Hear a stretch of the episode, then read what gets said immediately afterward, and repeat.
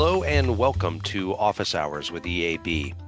On today's episode, we're joined by Rowan University President Dr. Ali Houshmand. Dr. Houshmand's path to higher ed leadership was atypical. He is one of 10 children born to a poor family in Iran. Education was his ticket out. In a wide ranging interview, he discusses milestones from his journey and shares what he's learned about ways to reduce college costs without compromising your institution's financial sustainability. He also talks about the value of partnerships and he shares an inspiring story about how he turned his love of growing super hot peppers and making hot sauce for family and friends into a successful, privately funded, student run hot sauce enterprise at Rowan, with all proceeds going to support student scholarships. Give him a listen and enjoy.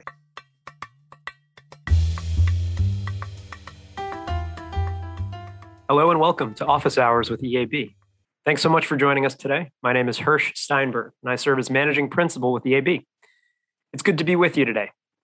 I'll share one of the perks of my job is that I get to interact and learn from so many university leaders from all across the country. And with that in mind, I'm quite excited by our guest today. We're joined by an individual whose journey to higher education leadership is different than most. The growth and transformation of the institution he has led since 2012 has been nothing short of remarkable. With me today is Rowan University President, Dr. Ali Houshmand. Dr. Houshmand, welcome to the podcast. Thank you, Hirsch. Delighted to be with you. Good to have you. Dr. Houshmand, would you mind sharing a little bit of background on yourself, your journey from your childhood in Iran to your education, your early career, how you first came to Rowan? That'd be a good place to start. Sure. I, I was born in Tehran, Iran in 1954.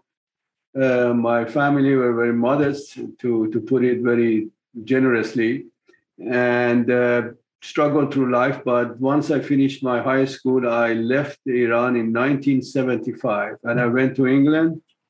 And over there, I went through, you know, working my way through uh, bachelor's and master's in mathematics that I finished in 1983 I then moved to University of Michigan to continue a PhD in mathematics. But later on, for whatever reason, I switched to decided to go to industrial engineering or operational research engineering, which is really a branch of uh, applied mathematics.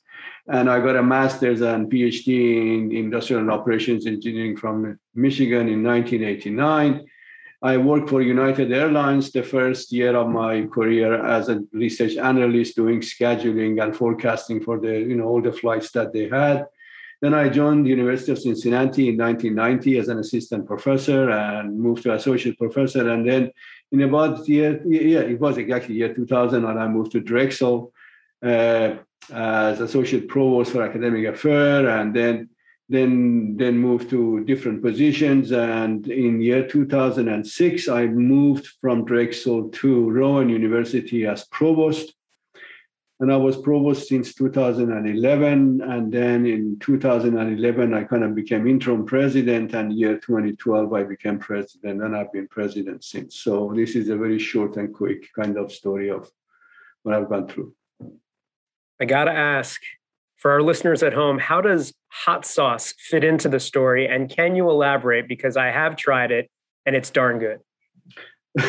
That's really a hobby. I love, there are two things that I do to kind of keep myself sane. One is gardening, any kind of garden, anything about growth or everything. The other one is running. Running, you know, I used to run a lot of marathons and everything.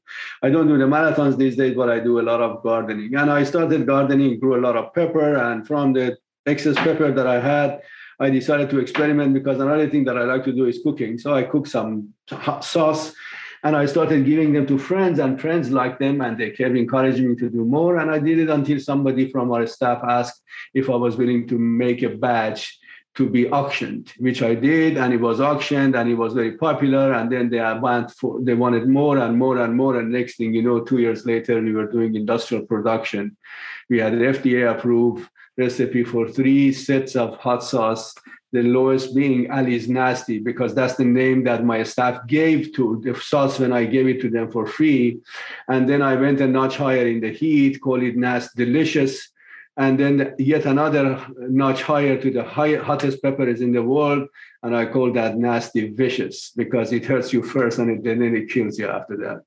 So that's the story of hot sauce. It's fascinating. I have raised about $3 million that I, I say endowed money, and we have sold quite a bit, well over $100,000 or so.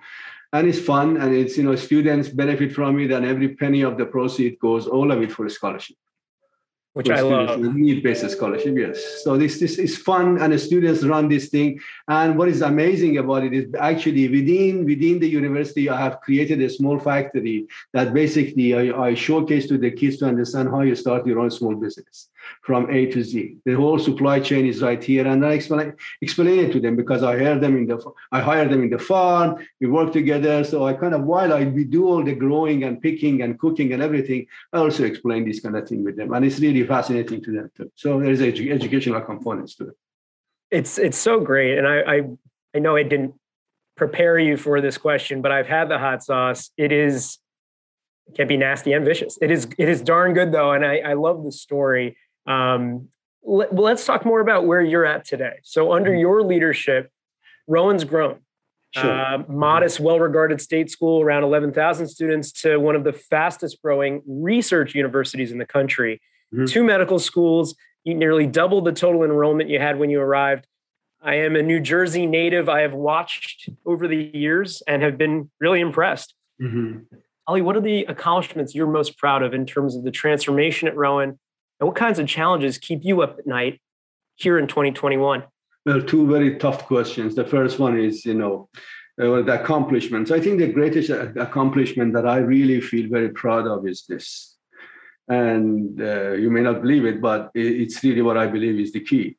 I managed by working with the faculty and trying to understand both sides of the higher education between administration and faculty and staff that there should be a degree of compromise while you have you stick to your set of principles.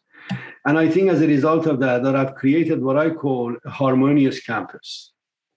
And this harmonious campus has enabled me to do anything that we wanted to do and be successful.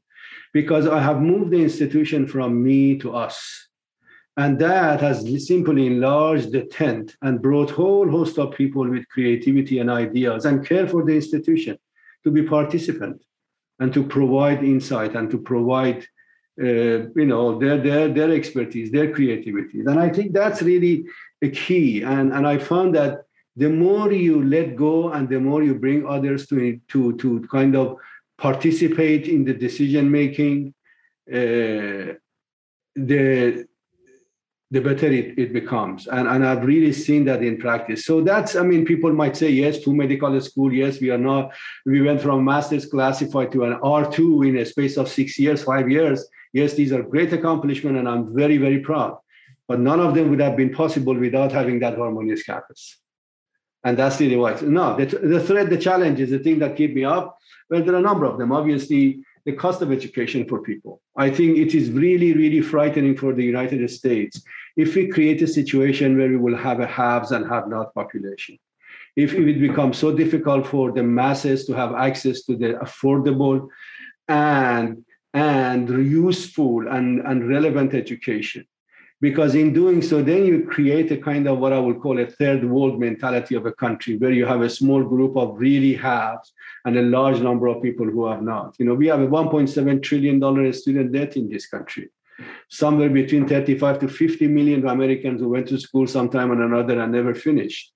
And those are our failures. Those are high school higher education failure whether you like it or not. And i think we need to that's something that really keeps me awake. How do i find ways to reduce the cost of education that's number one.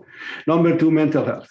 It really is absolutely a very, very serious issue and extremely important for all, all of us. I'm sure my fellow presidents all appreciate that, understand that this is this is something that you can never ever say it's enough done.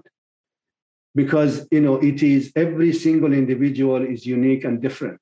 And you cannot you cannot possibly come up with a cookie cutter approach to this issue. And when you do not have a cookie cutter approach to it, then you have to have an approach that fits every individual based on their uniqueness. And that means it could require you to invest heavily. But to me, in a country where we value life, no matter how much we spend, we should do so and even more to make sure that everybody is safe because this is a very, very serious issue right now. The other challenge, the third one, the big one, is also how does, as a result of massive infusion of technology in everything that we do, how does higher education and specifically how do the how do the professors are going to move away from sage on the stage into guide on the side? That to me is a very, very tough transformation, especially in state institutions and institutions that are more traditional and unionized. Because unless and until we do that, my worry is that we will become relevant and we will be taken over by all these certification granting entities, large and small.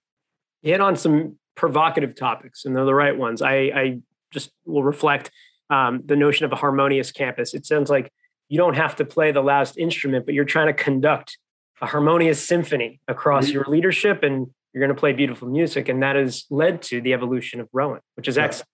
Mm-hmm. Um, but you hit on a couple of challenges. Um, the very real challenges, cost of college. I, I, think we should talk more about this mental health uh, piece as well. Um, you and I have spoken about EAB's work in this space. You know, the Moonshot for Equity, it's helping mm-hmm. two and four year institutions within the same area or region build those stronger articulation agreements, transfer pathways, uh, trying to improve graduation rates among mm-hmm. the historically underserved student segments. Sure. You've done a lot here. Mm-hmm. Could you talk about the work that you and the team at Rowan are doing along similar lines? And in particular, uh, it might be valuable for you to share more about uh, your role, the three plus one programs, your your efforts here. Maybe explain to our listeners mm-hmm. what you're talking about and, and Rowan's impact because it is it is an impressive one on, on that cost of college piece? So let me start by by uh, saying the following.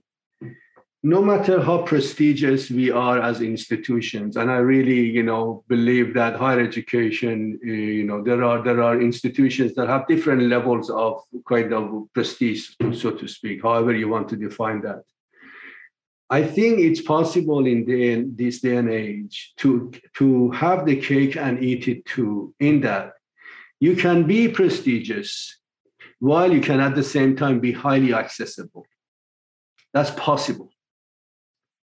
In fact, that's what we are trying to do. Now, no, they're contradictory, right?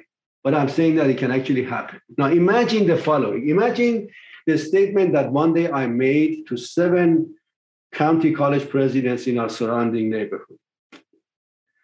I said, How do you like it if of 1,800 18,000 applicants who applied to Rowan University. I don't remember exact number at that, that, time of students who uh, or applicants who applied to Rowan undergraduate.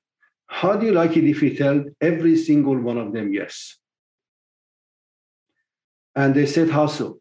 So look, as far as I'm concerned, I want to be a better ranked institution, much more prestigious institution. I want to hire very fine faculty members. I want to build very great infrastructure, and there is nothing wrong with that. That's really what the ama- amazing thing about, about higher education is. You want to advance knowledge, and that means having better faculty, better resources in order to be able to do that. So we can do all of those things. While at the same time, I could bring a lot of kids through a system, a county college system, through a transfer system, that their SAT or their high school GPA or anything else in no way, shape, or form will impact your ranking. The only thing that impacts the ranking is if you are a first time, full time freshman. So instead of me, let's say, going and bringing 5,000 freshmen every year, how about if I bring 2,000 freshmen, spend all of my scholarship on every one of them and bring the most high quality freshmen in here, and then create a whole massive farm system with this county college and bring the rest of the majority of them from the county colleges. In doing so, the generation of the revenue is going to take place. I will have my revenues. I will do my public service as a, as a state institution. I will never say no to anybody. I will basically put the burden on the students to prove themselves whether they're good enough to get a Rowan degree or not. I will never lower my standard. I will just ask them the challenge. And more importantly, the more I send these kids, because there is a direct correlation, and that has been proven between income and achievement in terms of think about kids who want to get to high school. If you look at the SAT and correlate it, correlate it with income, you will find that the income and SAT are correlated, right? Therefore, the low income people, chances are they, are, they have got they've got a harder time to get to the very, very prestigious schools, the financially as well as possibly score wise, right? Now, if, if that is the case, that means that I cannot, through this system, actually make it far less expensive for those kids. So the less qualified, the, the, the less uh, financially capable kids who probably don't have the 1350 SAT to get to Rowan Engineering can go through the county college route, spend the county college route for the two or three years, and I will explain three plus one to you. And then after that, finish the last year or two and get a Rowan degree. And if it's going to be engineering, so be it. But go, but go to the county college, take calculus one, two, three, and four, take physics one and two, chemistry one and two, and all of them, and achieve 3.5 GPA or higher, and then we will welcome you to our welcome you to our mechanical engineering. So the burden is on you, but I would make it easier for you. So now, what is the three plus one? The three plus one is that this is a very, very important observation that I have respectfully that I would like to share with my with whoever listens to this podcast. There are, I, I, I would, I believe, over 1,100 or so county colleges in this country, mm-hmm. and all of them play a very, very important role. In fact, it plays a significantly bigger role in the past than they do today in terms of preparing the workforce of the future. However, these days, for all sorts of reasons, pandemic, and, and, and, and not being able to offer a baccalaureate degree, these county colleges are facing massive drop in enrollment. Across the board, I hear anything around 15 to 20%. And these are the infrastructure that are fascinating. They have got professors, they have got classrooms, they have got labs, they have got infrastructure that are paid by taxpayers, and we cannot afford to let them die away. And the fact of the matter is, associate degree for all intents and purposes in today's high-tech economy is not enough. So we are in a quandary. They are not allowed to offer bachelor's degree and associate degree is not enough. Do we want to let them die away? It's a shame. So what I decided to do, I said, for specific degrees that are workforce related, think about mechanical engineering technology. Think about uh, uh, the um, I would say another one, so uh, construction management. Mm-hmm. It degrees that are prepare people as the technologies, as as as as areas in which county colleges were originally built for. And you, we as a university, then come and partner with them. And we create those degrees, four-year degrees. Remember, those are the degrees that are non-duplicative in our universities. And over the like of them, we do not have except one or two that are highly popular and highly demand and all the institutions can offer them. And so for those degrees that are workforce related, that we do not have the, the, the copies of them in our campus, what we do as a four-year institution, we use our faculty, we go and create that curriculum in collaboration with them. They create the first two years, we create the next two years. Then our faculty comes and he says, here is the third year curriculum. I'm going to give it to you under two conditions. You can offer it and charge the students the county college tuition. But in return, number one, you have to offer and deliver the content that I give you. Number two, whoever teaches it, I need to approve their qualification. So basically, I loan the third year curriculum. I'm not giving it to them, nor are they creating it. So the integrity of the county college has been maintained. Suddenly, the county college become a four-year institution. Between our tuition and fees and their tuition and fees, suddenly we are now offering a four-year degree that costs only $30,000, which most of these kids are Pell and, and other thing recipients uh, qualified. And most of this money can, I'm guaranteed that all of it will be paid by the government. So you now create four-year degrees for the industry that needs right now, look at it, right now, 4 million people just left employment. This country is desperate for for especially technology area, tech areas. Imagine if you want to bring our manufacturing back and control our, over our own supply chain, we better have the workforce, and we don't. And we better not, as senior institution, allow our county colleges to die. And to me, that is the solution. It works. Now, people would say, if you do that, you're going to lose one year of your revenue. I would say I take 50% of epsilon more than 100% of zero. Well put. Well, and, and Dr. Houshmand, you you you went to an area that I imagine our listeners have been wondering. You, you certainly you have me excited, and our listeners are eager. This sounds good. It can't be easy though, and it might be worth explaining. You know, some of the challenges that you face. How difficult has it been to get others on board? There's other institutions on board, other leaders, uh, getting through what I imagine is red tape, the entrenched thinking that for years this has been the way and we follow the way. Um, and it's likely also contributed to what we've seen nationwide. You know, there's poor transfer and graduation rates for students who start at two-year institutions. Talk about the difficulties. I imagine our listeners are interested in that. It's hugely difficult. Yes. And if anybody thinks that, you know, we know the problem with academic, because the stake is so small, the fight is very bloody. It always is. And so as a result, it is it is tough. And to me, one thing that I have learned, and I have done tons of partnership in here. We have done one and a half billion dollar of construction in a, in a smallest town in Glassboro over the past 10 years, all through partnership. The key to it is the first and foremost approach people from partnership. Don't make them feel smaller. That's very, very critical. In other words, the bigger picture is you want to serve your community, your people, your country, rather than you're trying to kind of just enhance revenue. Because you can enhance revenue, but you don't have to violate the rest of it. Mm-hmm. That's number one. Number two, recognize and be patient that along the way you're going to find people for all sorts of reasons, personal or otherwise, they're going to slow you down. You're going to have to be persistent. You're going to have to keep on.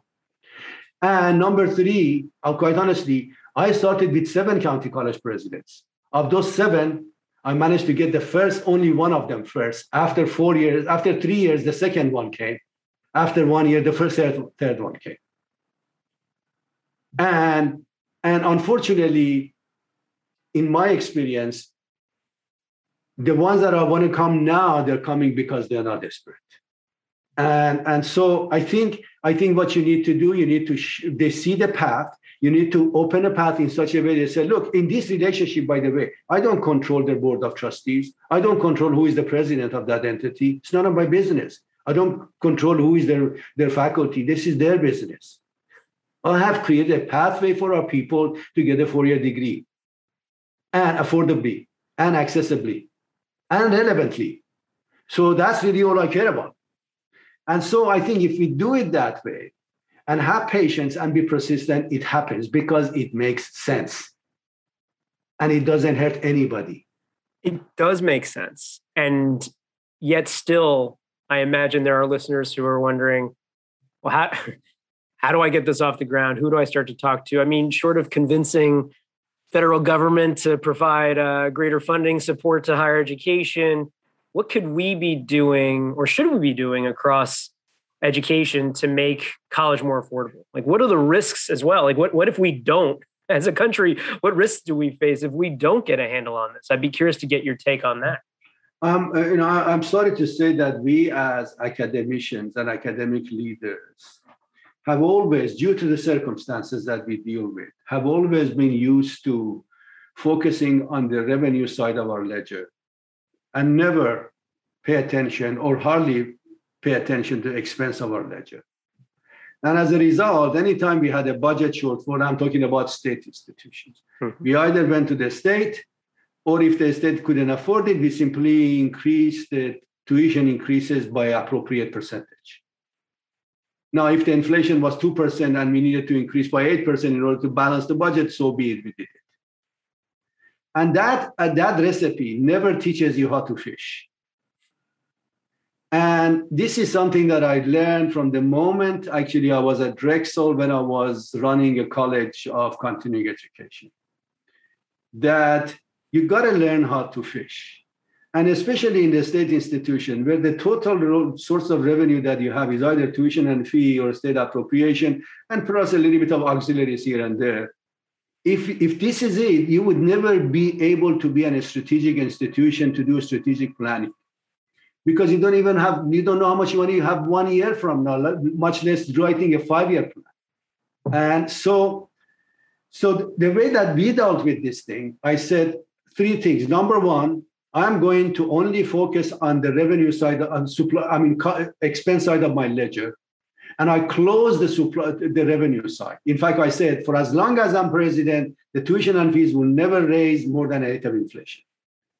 So you cannot go ahead and balance your budget out of that. And number two, I didn't have to say anything about the state because the state was cutting every year anyways.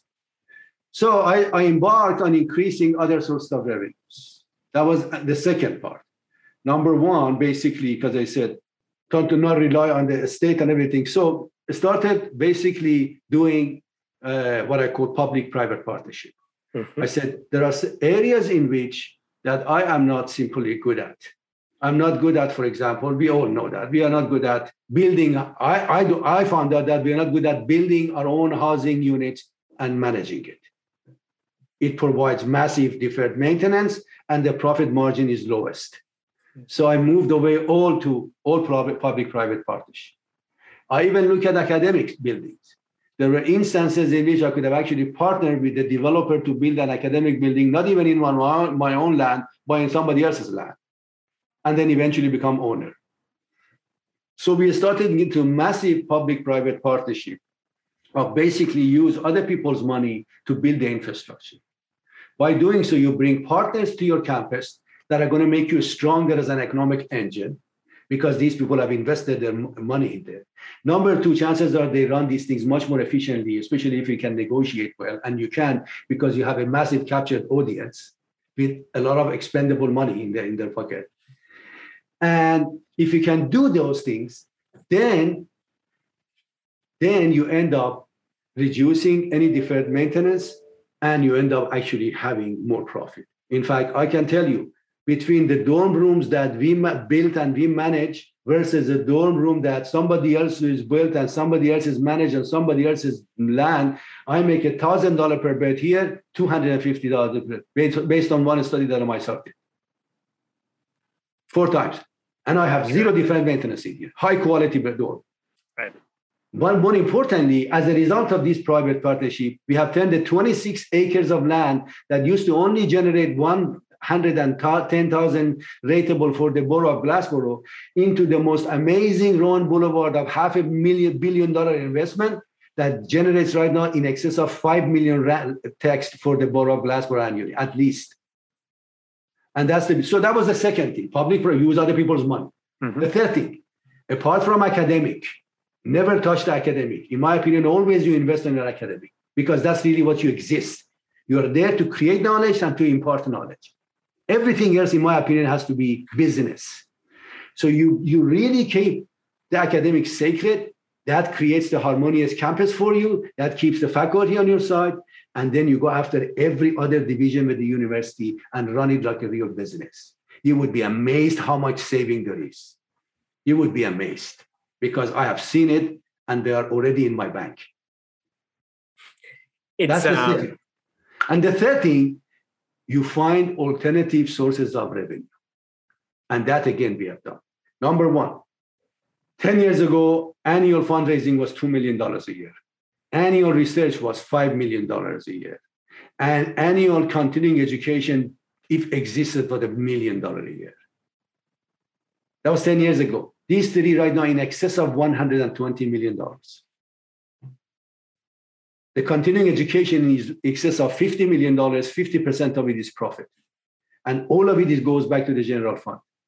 I'm not generating significantly other sources of revenue than the state gives me appropriation for my main campus.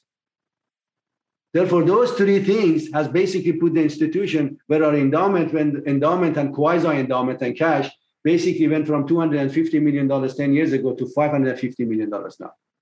Our enrollment went roughly from 10,000 to 23,000 actually last time we checked, 23,231 to be exact. Our employment went from 1,800 to 4,300 our research went from roughly $5 million to $60 million. And we went from a, from a regionally ranked, nobody knew uh, Northeast College into R2 University, ranked nationally at 88 amongst the public research universities. And it's doable. And it's not because I have been gen- genius. No. Number one, I, I surround myself with very qualified individual, capable individual. I empower them, but hold them accountable like like a hawk. I I do a lot of public private partnership. I run everything like a business, and I'm extremely transparent. The budget of Rowan University is accessible to every faculty who wants to see it. I put it online. I have nothing to hide. The less control, the better. The in more some, participation out there, the better. Well, in some ways, the your leadership style and approach uh, has helped in, in, many ways evolution of, of Rowan over the last few years and the advice that you just provided to others who are looking for ways to get into this. Mm-hmm. Um, I think it'd be very powerful if you're up for it. I think uh, we might have some folks, our listeners may want to chat with you more, uh, President Houshmand. So there's a world where you have to come back on this podcast and chat more. I know we could we could talk for hours on this topic. I see that as a public service, and I think anything yeah. that I could do to be a help of, if, if, if assuming that I can be of help, I would love to. These are my colleagues. We are all facing challenges. We are all dealing with tons of tons of difficult time. So we got to do what we can to learn from each other and to, to share each other's successes so that all of us can kind of sustain ourselves. Because to me, quite honestly, being a college president these days is the hardest job in the world. Incredibly challenging. You have tens of constituents, each of them wants a piece of you, and none of them wants the same piece. And and and that's that's that's the problem. And and so uh, so the the, word, the last thing that I want to do is to make that not not better. Well, I want to thank you for your time today. We we touched on a lot of topics that probably could warrant their own podcast. We got public-private partnerships here at the end. You yeah. talked to us about having our cake and eating it too, hot sauce at the beginning. All I know is I'm hungry for something. And I will say thank you. If you ever want to come back to office hours, we'd love to invite you to return anytime you want, pick your brain some more. Thanks so much for being here. You're very welcome. I enjoyed it. I hope that you will have a great day and thank you for the for the opportunity.